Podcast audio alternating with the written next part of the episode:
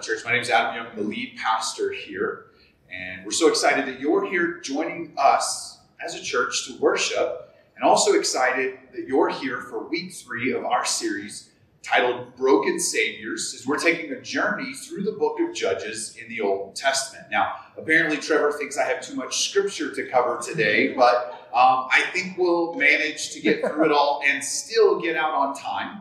Uh, do you ever believe it when a preacher says we'll get out on time? You probably should, but I really do think uh, we're going to make it today. But if we are, we're going to have to get started. And so I would love to invite you to follow along with us as we work through some of our selected passages in the book of Judges today. The greatest way for you to follow along is to use the Bible app. Now, if you scan this QR code, if you already have the Bible app on your phone, this will just open the app up for you. If you don't have the Bible app on your phone, scanning this QR code will open up our event in just your web browser. So you don't have to have the app. Uh, you can scan this and still follow along with us. All the scriptures that we're going to cover and read will be laid out there for you, as well as ways that you can interact with our church. So if you're a guest with us, you can fill out the connection card. If you have a prayer request, there's a digital prayer request form in there. Uh, parents, you can download and get access to our Parent Connection newsletter. That newsletter updates every week to correspond with the week's um, kids' Bible story that your kids are watching in the classrooms, but we also had it on uh, screen here for those kids who are sitting in with us this morning. And so we're going to jump into the book of Judges, and just as a way of review, for those of you who might have missed the first few weeks, we'll just catch you up on what's going on. And so, what we have already seen so far in our study in Judges is that there is this cycle that is set on repeat throughout the entire book. And where we are in history is that God had promised his people, the Israelites, their own homeland.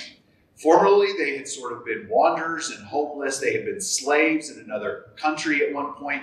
And God says, I'm going to bring you freedom and I'm going to take you to your own land that you can call home. But when you go into this land, what I need you to do is I need you to get rid of the people who are already living there. That was for two reasons. One, for their own spiritual protection. God said, listen, if you go in and you just move in next door to the people who are already there, you're going to be tempted um, by their worldviews, by their lifestyles, by their culture, by their belief systems and their religious practices and their gods. I don't want you to be tempted to go astray and to pursue these other things that are not what I designed for you. And so you need to get rid of them so that they won't be a temptation to you. And also because the people who live there have been doing some terribly evil things and I'm going to use you to pass on my judgment for the evil and wicked things they've been doing. The Israelites didn't listen. They didn't obey God, and instead they just moved in and started adopting the worldviews, the cultural practices, and the religions of their surrounding neighbors. And so we enter into this cycle where the people rebel against what God had commanded them to do. God gets angry about their disobedience their idolatry, and the evil practices that they started to do by adopting them from the surrounding peoples. Because they disobey God and he gets angry, um, instead of pushing out these people out of the land that he had promised to do, they disobeyed. So God allows these other nations to come and attack and oppress the Israelites. The people cry out because they're not happy about their situation. God hears them and he sends salvation through a judge. That's why we call the book uh, the book of Judges. Now, when we say judges, probably a better word would actually be deliverer, because you can't think of their judges like our judges today. Um, these were, in most ways, um, sort, sort of uh, kingly warrior type leaders who would bring about deliverance and salvation for the nation there'd be a period of peace. The judge or the deliverer would die, and then the people would go back to their old ways and practices. We'd start this cycle all over again. So we're going to start in Judges chapter 3 today, and we're going to look very quickly at the second judge. We looked at the first one last week. We're going to look at the second judge for just a few moments. We're going to go through uh, his story quickly.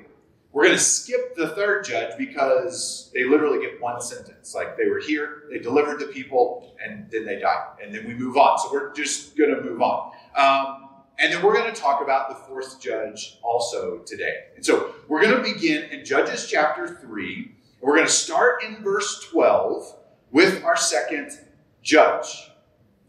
And verse 12 begins this way And the people of Israel again did what was evil in the sight of the Lord this, as we talked about for the last few weeks, is sort of a key transition phase that we see throughout the book of Judges to highlight when we have restarted the cycle that the Israelites had had peace and freedom, but then we start the cycle over because they got complacent and they started going back to their old ways and practices.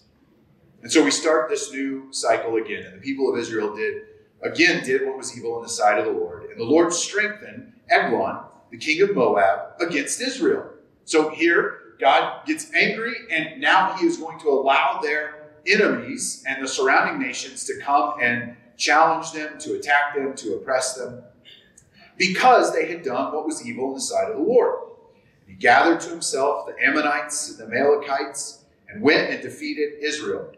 And they took possession of the city of palms. And the people of Israel served Eglon, the king of Moab, 18 years. Then the people of Israel cried out to the Lord, and the Lord raised up for them a deliverer, Ehud, the son of Gera, the Benjamite, a left handed man. And the people of Israel sent tribute by him to Eglon, the king of Moab. So we get the setup for the story. Now, there's a couple of points that I just want to make reference to. And one of them is the fact that what happens is when this foreign king comes and attacks Israel, one of the things that he does is he takes possession of the city of palms. Now, that's a vague historical reference that most of us would read right by and miss, but the city of palms is actually a reference to the city of Jericho. Now, that may mean something to you, that may mean nothing to you, and that's okay, I'll explain. Jericho is the very first city that the Israelites took possession of when they came into this new promised land, this land that God has set aside for his people. For a few brief years, for a small, short season, the Israelites actually did obey God, actually did what he called them to do. Just over time, their excitement, their passion for following the Lord sort of faded away and they became complacent, decided to do what they wanted to do. But while they were still excited about following God and obeying Him, they took the city of Jericho. And Jericho stood as a symbol of what happens when you trust God, when you follow God, and when you're obedient to God and God is on your side. So for this city to fall was particularly heartbreaking. I'm sure you've felt this in life. You're going on about life and you're doing good things. Feels like you're making progress, you're moving in the right direction, and then something happens. And it feels like all the things you've worked for for weeks, months, years, maybe even decades, things that you've been working for and building up and growing, it, it feels like all the progress you made has been lost despite all your effort and your work and time, you're back to square one again. I'm guessing most of us in here have lived life long enough that we've experienced that. And how disheartening when you've worked for so long to feel like all progress is gone. And that's what the Israelites felt. I mean, this was the beginning, and at least pointed back to a time when they had obeyed God and then it was taken from them. And it felt like all the good that had been accomplished at one point was now worthless. They've gone back to step one. So God sends this left handed ruler to come and bring deliverance. Now, your Bible is divided into two major sections the New and the Old Testament. The New Testament is written in response to the life of Jesus, the Old Testament is written in preparation for the life of Jesus. your New Testament was written uh, in ancient Greek, your Old Testament was written predominantly in Hebrew. And so, this being in the Old Testament, uh, was written in Hebrew, and the phrase that's used here, that is translated delicately left handed man, literally means unable to use his right hand. So Ehud was disabled. We don't know exactly to what extent. We don't know when or why this occurred. All we know is that he was unable to use his right hand, which in this time frame in history and in this culture and society meant that he was unavailable to be a soldier, to do anything uh, that would normally require some level of manual labor. But predominantly, he couldn't be a soldier. Because soldiers only carry their swords in their right hand. Even if you're naturally left handed, your only option was to learn how to use a sword with your right hand. So Ehud was the kind of guy that everyone overlooked because he couldn't do what normal people could do. That's really what we're saying. Now, let me summarize his story as a deliverer judge quickly, and it's as strange as can be. So, what we see at the end here is the people of Israel send Ehud, right, with the tribute to this foreign king who's oppressing them. Right? This wasn't out of generosity, this was out of requirement. This foreign king was taxing the people, and they needed to send someone to go deliver their taxes to this foreign king. So they send the guy who can't do anything else because he can't carry a sword. He's going to go deliver the tribute. And here's what we find out is that Ehud enters into the palace to deliver this tribute, to deliver these oppressive taxes to the king. And on him is strapped a dagger on his right thigh. Well, that's not a problem normally, because a soldier is always going to carry their weapon on their left thigh, because they've been trained how to use it right handed. Wasn't too long of a sword, it was more like a dagger, and the guards never even thought to check his right thigh. They only checked his left thigh. So they let him in. So he delivers this tribute. And then he says, Oh, King, by the way, I have a secret I want to tell you. But no one else can hear. So the king is like, Fine, everyone get out. So they do. So Ehud moves in to whisper his secret. He pulls his dagger off the right thigh and stabs the king in the stomach and in a very grotesque way, we're told that he's disemboweled. So Ehud leaves. He locks the door behind him so his the king's servants can't get in the door. And so the king's servants are just waiting for a while. And because the king had been disemboweled, he started smelling something. And his servants actually start saying to each other, let's just stay out here. He's obviously in the bathroom. And so they wait. And they wait actually says they wait to the point of embarrassment. They're like, okay, king, like, at this point, you're just avoiding the kids, right? Wives, have you ever said that about your husband? Like, come on. All right? So, like, okay, this is ridiculous. They break in and they find their king dead. But what had happened in the meantime is while they were waiting, Ehud had run to the army and said, It's time. The Lord has given this nation into our hands. Let's go. And before the Moabites could even prepare for what had happened or what was coming, the Israelites marched in and defeated them. And we read about that at the end of Ehud's story in verse 30. And so Moab was subdued that day under the hand of Israel, and the land had rest for 80 years. Kind of an odd story, isn't it? Oh, just wait because our next one gets even crazier. All right, so let's move on to our next one. We're going to go to chapter 4, and we'll begin the new cycle for a new judge. Look how verse 1 begins. And the people of Israel, after having that 80 years of peace, remember, and the people of Israel did again what was evil in the sight of the Lord after Ehud had died. We have started the cycle again. Have you ever been there?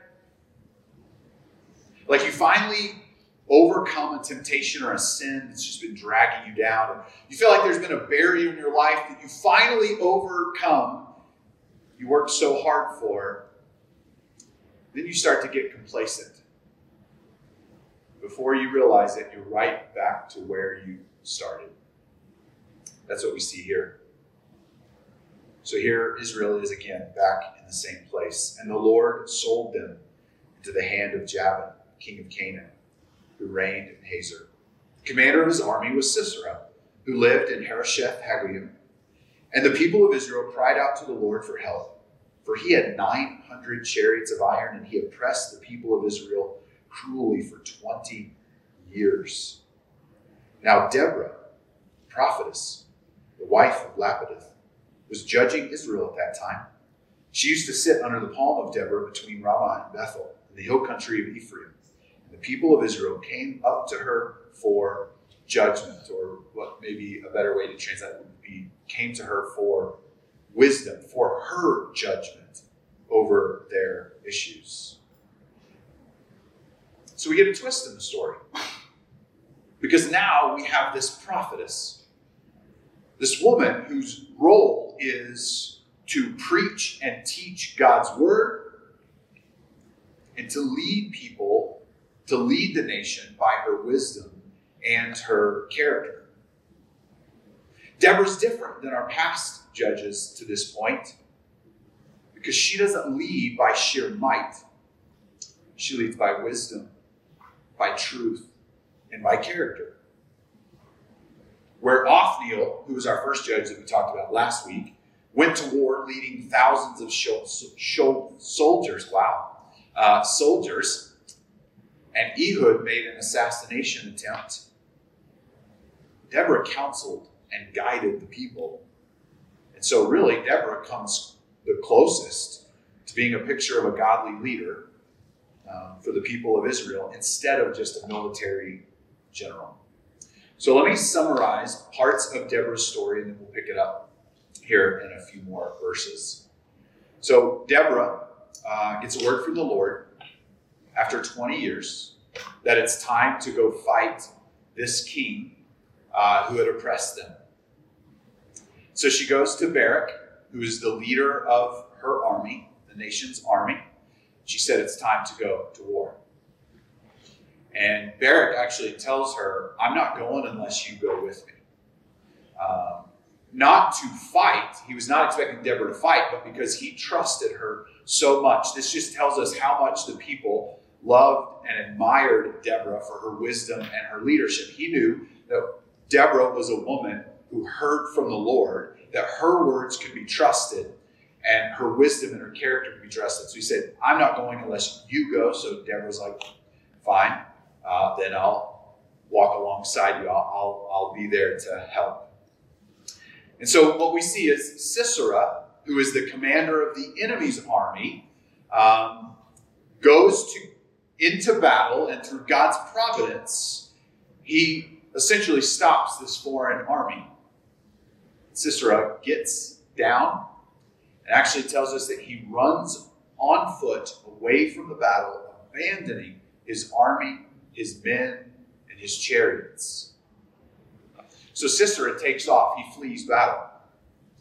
And as he's running, he comes up to a, uh, an encampment uh, this encampment is one from a guy named Heber uh, and his wife Jael. So Sisera runs to their encampment, but uh, Heber's not home. Jael, his wife, is the only one there. Now, here's why he runs to this particular encampment.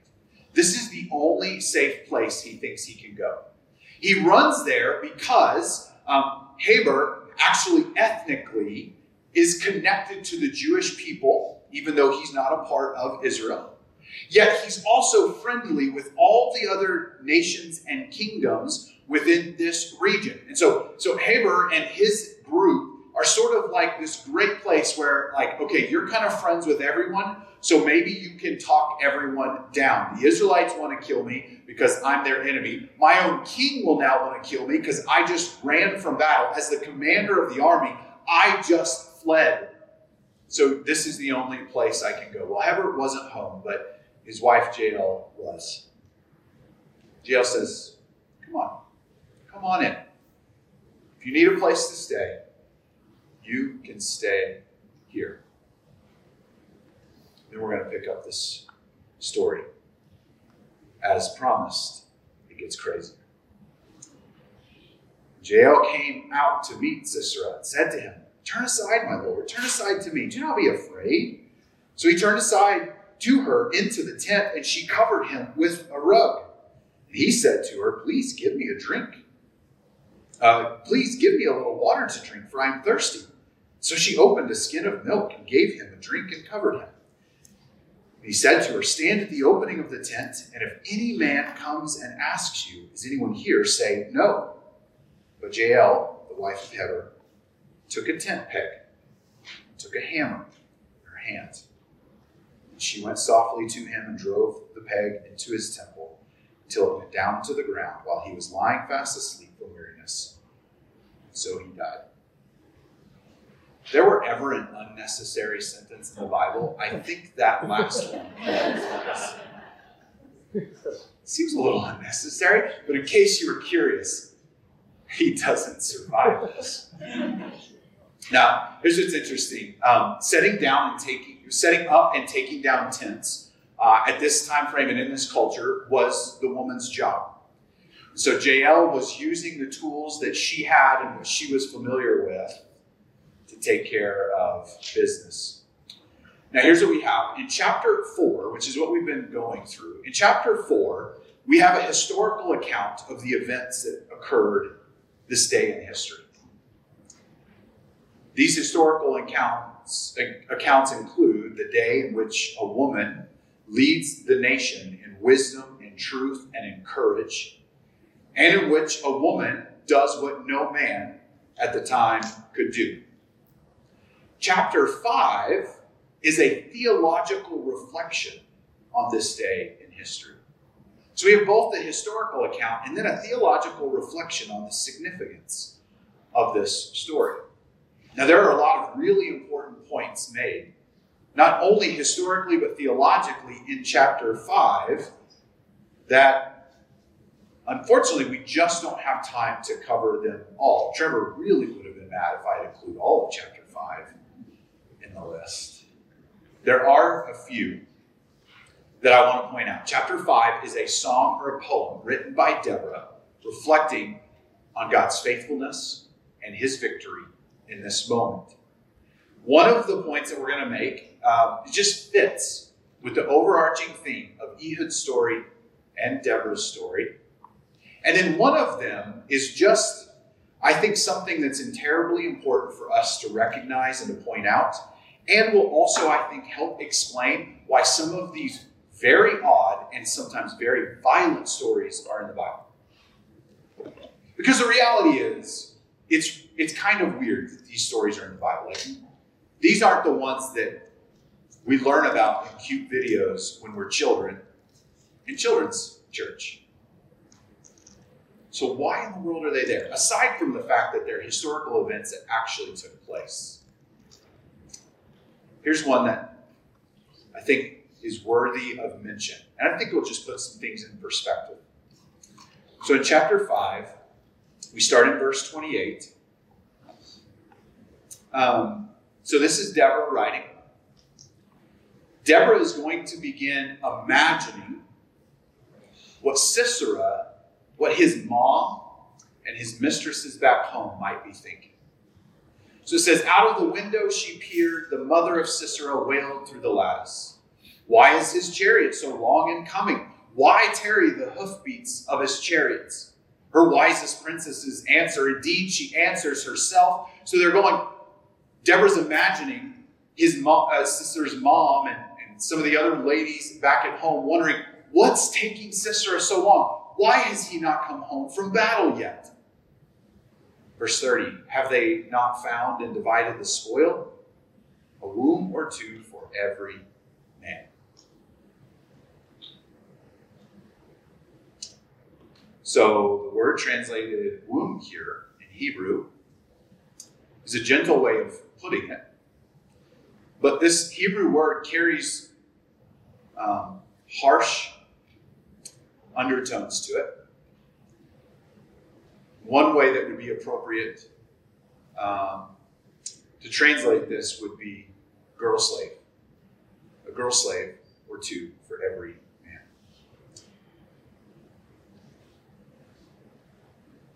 Sisera was a man who had a reputation, was known throughout both his nation and other nations. As a man who had built a habit, was well known of capturing girls in war to make them sex slaves. This man had devoted much of his career and power to abusing and enslaving and raping other women. And God used two women to end the hellish nightmares he had created for others.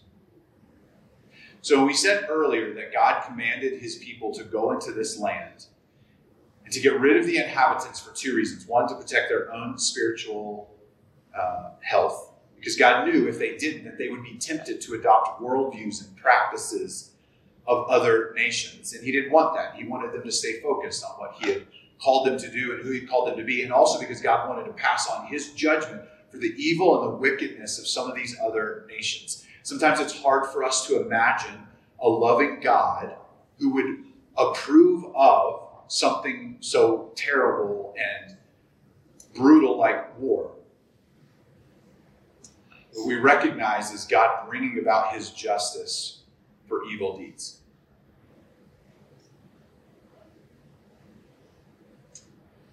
And what Sisera got was nothing compared to what he created and caused for others, countless others. And so God, in his judgment and justice, used two women to end this terrible nightmare that he had created for so many others. So war is always bad. It's always tough. It's always ugly. But God, God's justice will prevail in the end. And so these stories are hard to stomach sometimes. We have to recognize that God is never not at work, and He is sovereign. And here's another point that I want to make that fits in with the story of Deborah and Ehud. So, another thing that Deborah says in her song, she says, Curse Meroz, says the angel of the Lord, curse its inhabitants thoroughly, because they did not come to the help of the Lord, to the help of the Lord against the mighty. So here, Deborah calls out a certain community for their sin and rebellion. But here, notice that the accusation against them isn't for idolatry, it's not for wickedness, it's not for evil actions, for war, for murder, for rape. The great accusation against them is the fact that they did nothing. Their great sin was sitting on the sidelines. Ehud was handicapped. Because of what we know about the culture in this time frame, he would have been despised and in many ways rejected by society. His right hand was broken, and so he had every excuse to sit on the sidelines, to not fight. Deborah was a woman who didn't fit any of the normal categories that her society said was necessary for leadership, for influence, for effectiveness. She had every excuse to sit on the sidelines and let a man do the job that everyone expected a man would and should do. Ehud and Deborah had every excuse in the world to sit on the sidelines. But instead, they used what they had, what they knew, and they took action. Here, Deborah calls out the great sin of this community for doing nothing, for just sitting on the sidelines. Maybe as we reflect back on this 3,000 year old story, this is the point where it becomes real for you. In what way have you been sitting on the sidelines in your life? With every excuse as to why you don't need to do this or why you don't have to take responsibility.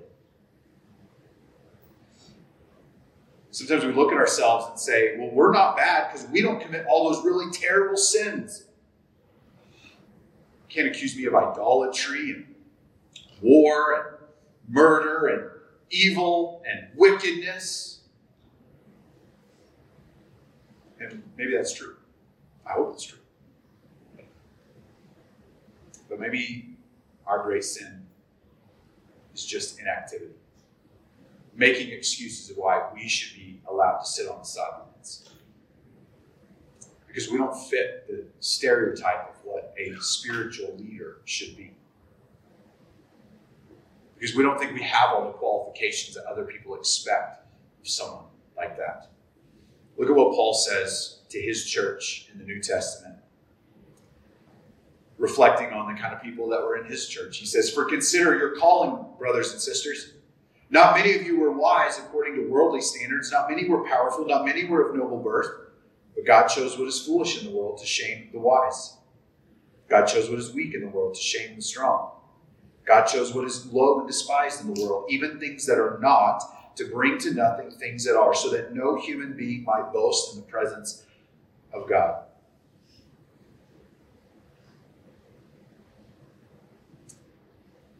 God doesn't want your ability, He wants your availability.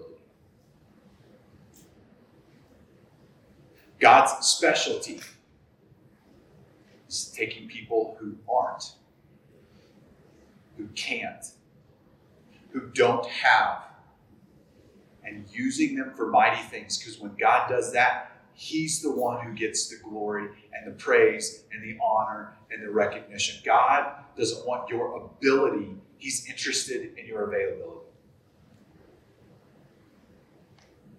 God is not limited by whatever disabilities you think holds you back. God is not concerned with what other people think you should or shouldn't do. God doesn't want your ability, He just wants your availability. Look at something else that Paul says to reflect on this reality. And here in 2 Corinthians 12, Paul is reflecting on his own weaknesses. Not his strengths, but his weaknesses. And in that moment of wrestling and reflecting on his strengths, I mean, on his weaknesses, this is what God says to him. But he said to me, My grace is sufficient for you, for my power is made perfect in weakness. Therefore, I will boast all the more gladly, Paul says, of my weaknesses, so that the power of Christ may rest upon me. Paul recognized that in our weaknesses, God's strength shines the brightest. And he says, Then I'll boast in my weaknesses, because that means those are the places where God will shine the most brightly. Doesn't need your ability. What He wants is your availability. Will you make yourself available for Him to use you? We talk about the most unlikely of leaders and heroes. Ehud and Deborah would fit that bill. But no one fit that bill more than Jesus. Isaiah 53. Look at how Jesus is described here. For he grew up before him like a young plant, like a root out of dry ground. He had no form or majesty that we should look at him, and no beauty that we should desire him.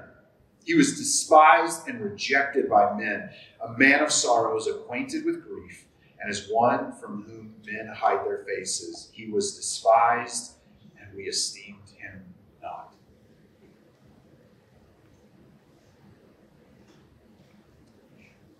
Born into controversy,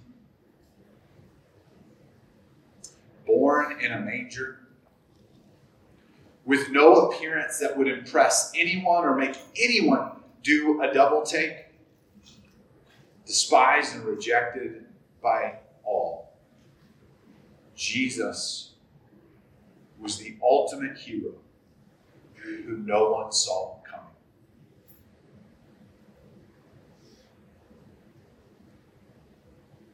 Jesus, more than anyone, knows what it's like to make yourself available to be used by God, no matter what it takes, no matter what it costs. And Jesus did it for you. He laid down his life for you to serve you, to love you, to deliver you. As the greatest deliverer, more than any judge in the stories we read in this series, Jesus delivered us not from a physical enemy, but an internal one. One that eats away at us from the inside.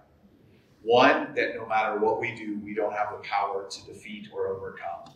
He came to defeat sin so that we no longer have to be enslaved by it. Let's pray. Lord, I thank you for the time that we have to come and be in your presence. And just to be reminded in the stories of others, Lord, that our limitations are not limitations to you. That you specialize in taking our brokenness, our weakness, our disabilities,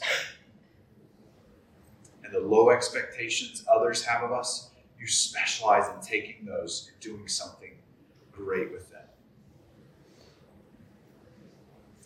So, Lord, we're here to say we're available. We don't have all the answers, all the ability. We doubt ourselves and are insecure, but we just, we're here to say we're available. I want you to keep your eyes closed for just a minute. I want to actually finish reading from Isaiah 53. I read two verses. I want to read a couple talking about Jesus. And after saying that Jesus was despised and we didn't esteem him, verse 4 goes on to say, Surely he has borne our griefs and carried our sorrows. Yet we esteemed him stricken, smitten by God, and afflicted. He was pierced for our transgressions, he was crushed for our iniquities. Upon him was the chastisement that brought us peace, and with his wounds we are healed by dying on the cross. Jesus provided a solution to the problem of our separation from our holy creator. He was crushed, he was punished for our sin and our rebellion. And it is through the wounds he took on on the cross that we find healing. Goes on to say, All we like sheep have gone astray. We have turned every one to his own way.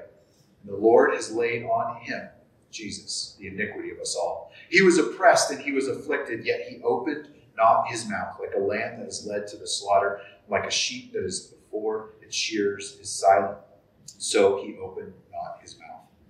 By oppression and judgment he was taken away, and for his generation who considered that he was cut off out of the land of the living, stricken for the transgression of my people. And they made his grave with the wicked, with the rich man in his death, although he had done no violence, and there was no deceit in his mouth. And yet it was the will of the Lord to crush him. He has put him to grief. When his soul makes an offering for guilt, he shall see his offspring, he shall prolong his days, and the will of the Lord shall prosper in his hand. Jesus paid the ultimate price for you so that you could be delivered, you could be redeemed. And that is why we worship. That is we, why we celebrate. It is why Jesus is worthy of our lives. So, in this moment, would you give him yours? Would you say to him, I'm available and I'm yours? Mold me, shape me, use me for your will. Lord, thank you for this moment that we have. The only prayer, the only thing we can offer to you is a willing heart. Lord, would you use us? We give you our availability. We give you our minds. We give you our hearts. We give you our lives. Would you use us?